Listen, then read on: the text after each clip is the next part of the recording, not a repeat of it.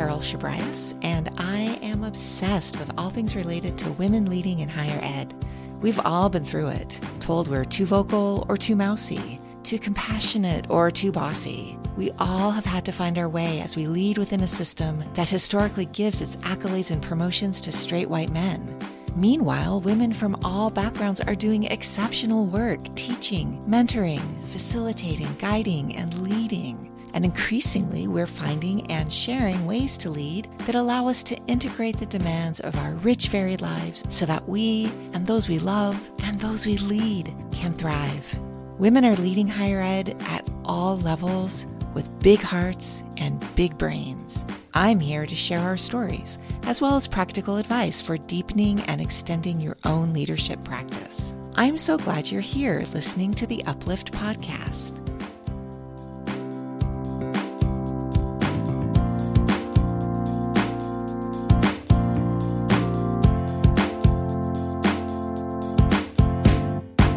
Oh my gosh, it's episode 30. And it's the last episode of the year. Holy moly. I also think this might be the last episode that is recorded and fully edited here at Shesha Brias Smith. Next month, my super awesome junior podcast editor and I are being joined by a professional podcast manager, which gives us the resources we need to be more accessible with technology and also to have more groovy social media stuff like audiograms, and just to have a little more time to work on some things other than the podcast. We love the podcast, and we love all the other stuff too. And we are both pretty stoked to be expanding the team. Okay, I'm probably projecting. I'm probably the one who's really stoked because kiddo tells me that this podcast would be way more interesting if I talked more about dinosaurs. So don't be surprised if someone sneaks in dino references or weird dino sounds in the future. I mean, I don't have any plans for that personally, but I'm relinquishing some control, so we'll see what happens. Today, what I'm really excited to talk about, though, is planning. But not planning in any old boring way. Don't hit that fast forward. 30 seconds won't do you any good, and please don't turn this off. This is not your average boring planning discussion. I have spent the last few months preparing for my 2023, and because it's the thing I do, I creatively combined a number of different approaches I've learned over the years into a little system. And I gotta say, this system has got me totally excited for what next year will bring. I'm going to share more details about next year soon. I know I've been teasing you about it in the newsletter, but for now, I'll just say that our plans include growth, more services, and more ways for all of us to connect, and I am seriously so excited to bring this all to life. So stay tuned for January. But as I was planning and I was looking at my maps and my plans and my diagrams for next year, I looked at this system and honestly, I thought, God, I wish I'd had this when I was leading a team on a campus, which made me think of you. So I know it's January, and I know that in higher ed, we often plan for a year that starts maybe in July with the fiscal year, or possibly in June, or maybe in August or September for the academic year. So I know you may not be thinking about big plans starting in January with the calendar year, but the system I put together lets you jump in and start anytime. And it encourages you to have planned for a full year, but to implement and adjust term by term. So you can totally jump in now in January and make the most of the rest of your academic year. So I was thinking of you and I was looking at this and I thought, you know what, I'm just going to give it to you as a resource. So I turned it into a handout. I've linked to the handout in the show notes, and this week I'll also include it in the newsletter. I'll probably drop it on LinkedIn and Facebook too, but head to the show notes to get it today. If you get the newsletter, you'll get it there Thursday. You can sign up for the newsletter if you haven't yet. You can also follow me on social media, and any of these ways will help make sure that you're able to get your free copy. So today, I thought I'd walk you through the process so that you know what's in the system and you can determine how valuable it will be for the planning that you're going to do for the rest of this academic year. If you have worked with me at all in the last decade, you know how much I focus in my work on purpose. I'm the girl sitting at the table when we're talking about a project, asking you why we're doing the project and what problem we're trying to solve with it.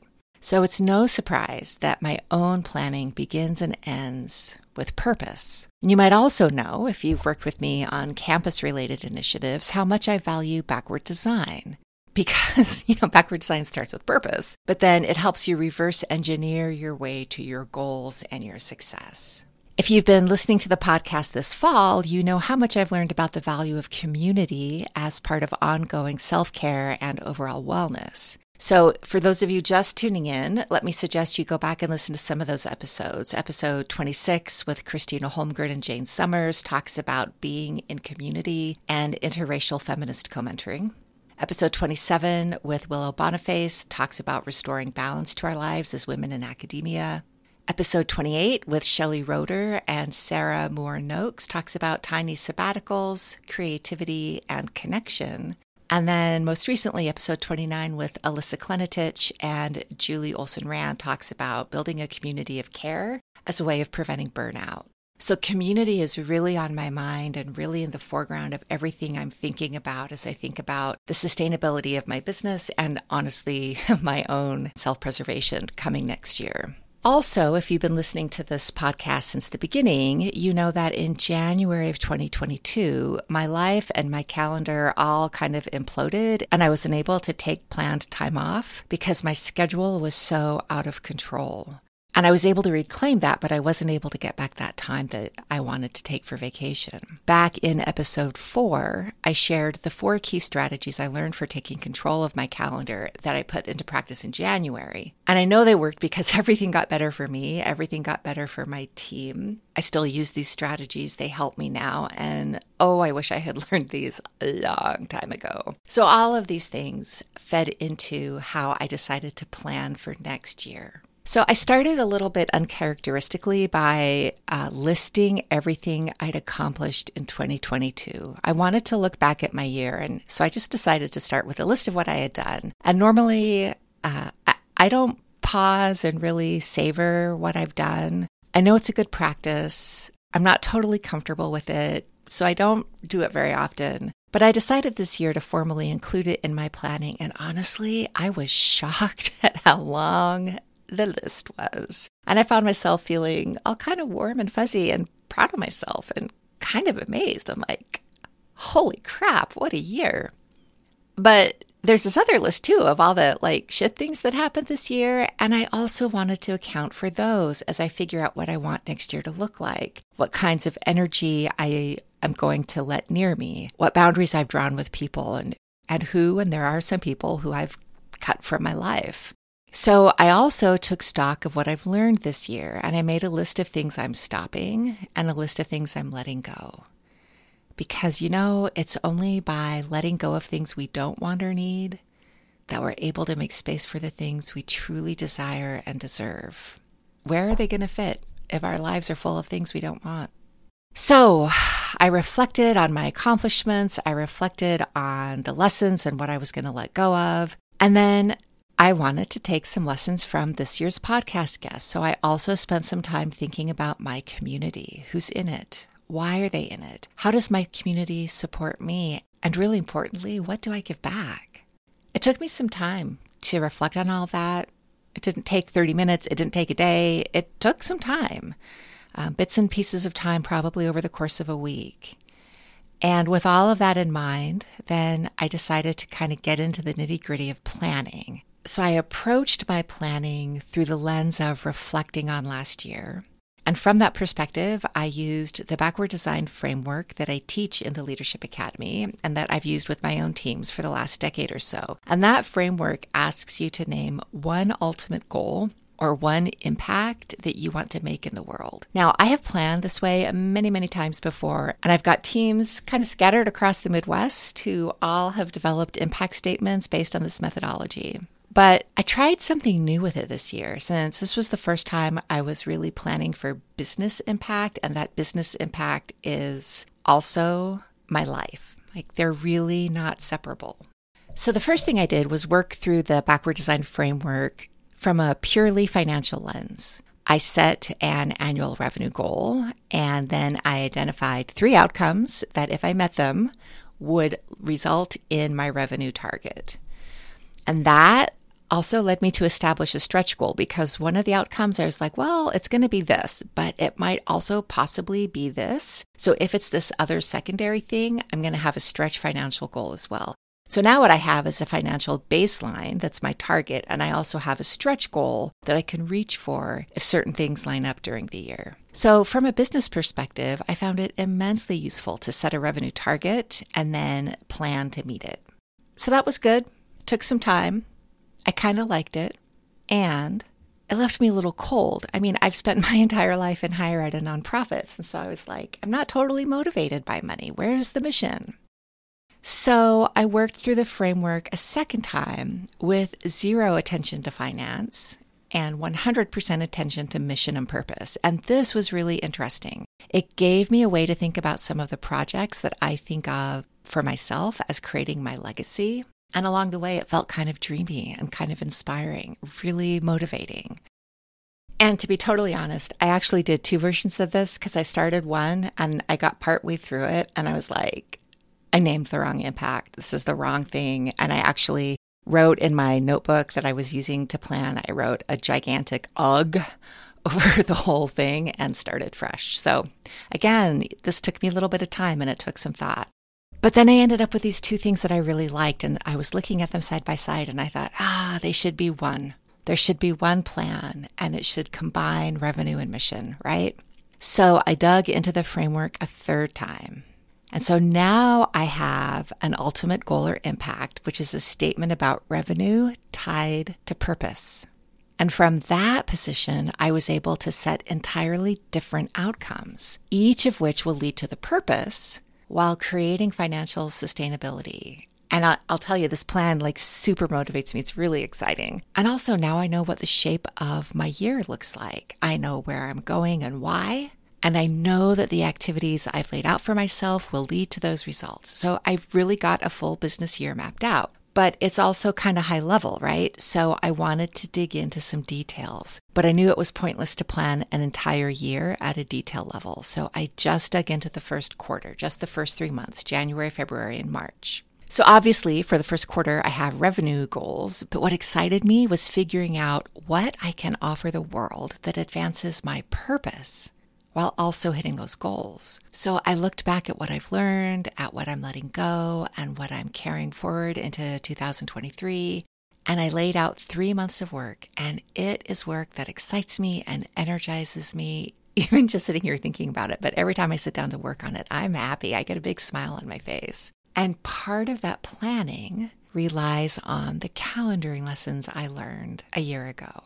So I'm carrying that lesson from January 2022 literally into my planning. So I learned a few key things in January. First is schedule your time off first. It's like pay yourself first, right? It is nearly impossible. And in my case, a year ago, it was literally impossible to squeeze in PTO if you're overstressed and overburdened and have too much on your plate. So don't squeeze it in. Plan it first and then schedule the rest of your life around it. So for example, now I, for the spring, have some key dates blocked out, including my kids' spring break and my birthday weekend. So I know I've got time to spend with my people. Okay, second, pay attention to the rhythms of your calendar. This was not something I used to do because my calendar has always been open to anyone on campus. People can put meetings on it. I mean, obviously I could decline the meetings, but you typically don't. And so my calendar was really at the mercy of other people's desires. And that led to a frenetic rhythm. It was just like constant go, go, go. So now I can see, based on what I'll be doing in the business, when I have crazy busy periods and also how they'll be busy. So sometimes I'm busy designing new resources and new content, and sometimes I'm busy focusing on connecting with people, but I can see the rhythms of the 3 months, which means I know where I have space to add in new things, and I know where the windows of time are already full, and I'll need to delay or decline new opportunities. And my calendar reflects that, right? Like I'm not available during my super busy periods. And that's different. And then third, this is a key lesson. Adjust as you go, because nothing is going to stay the same. So I have a long practice. Thank you, Miss Stephanie, for teaching me David Allen's Getting Things Done. I've had a long practice of daily reviews and weekly reviews, but it was only this year that I started using those daily and weekly reviews to change what was coming up next. So I no longer just review what happened, and I no longer leave everything on my calendar just because at one time I thought it was okay to put it there. I use that daily and weekly review to assess what I didn't get done, what's coming up, and how I need to change my calendar. And this seems kind of counterintuitive, but I have found that being more flexible this way with my calendar actually increases my sense of autonomy and control. Okay, so that was my planning method for this year. So where does that leave me? I know what my year is for. I know what I need to prioritize, and it excites me. I have a fairly clear map of the next 3 months. And I know that before I jump into the second quarter, I'll reflect on the first quarter and I will adjust the second quarter based on what I've learned. And I'm not talking about adjusting my finance goals. I will probably do that, but I'm talking about adjusting the rhythms of my days, the kinds of work I'm doing, and the ways I'm achieving my outcomes. And then my map of the next 90 days already includes time I'm taking off and time to connect with people who matter to me. So I know I'm less likely to burn myself out. So here I am. It's the end of 2022, and I am feeling clear and calm and confident about what's coming up for me next year. And I want those same feelings for you in your work. So I took that method and I turned it all into a resource that walks you through the steps I took. So this resource includes some reflection so you can pause and acknowledge all the awesome things you accomplished this year and also recognize your lessons, what you're getting rid of in your life, and what you want to intentionally carry forward. It also includes backward design so that instead of just being busy, you can be focused on your impact and know that the activities you're giving your energy to are creating the impact you want to make. And it includes some planning for the coming academic term, whatever it is. It's not labeled. There are no dates. You get to define what the coming academic term is. And that way you can parcel out your work based on the rhythms and schedules of your life. And then, because this new way of managing my calendar has been so life-changing for me, I've included a checklist you can follow step by step so that you can take the same joy from your calendar that I now take from mine. These steps will help ensure that your calendar reflects your values and priorities, and that you're paying yourself first in terms of your time to recharge and rejuvenate and to connect with the people who matter to you. I've called this the Grounded Academic Leader, and it's an annual plan that can grow and evolve with you over the course of the year. It guides you to plan for the full year and prompts you to adjust your plans every term based on whatever has actually happened and whatever you've learned. So go ahead and grab it. You can download it directly from the show notes. If you get the newsletter, it'll show up straight in your inbox. It's a PDF, so you can download and print it if you enjoy writing, but it's also fillable. So if you're more digital, feel free to download it and work with it on your computer, laptop, mobile device, whatever. If you're listening to this the week it drops, that's the last week of December 2022. I want to thank you for joining me on this journey. It has been quite the ride this year. I want to wish you a restful and restorative rest of December, and I can't wait to see you again in 2023. Happy New Year.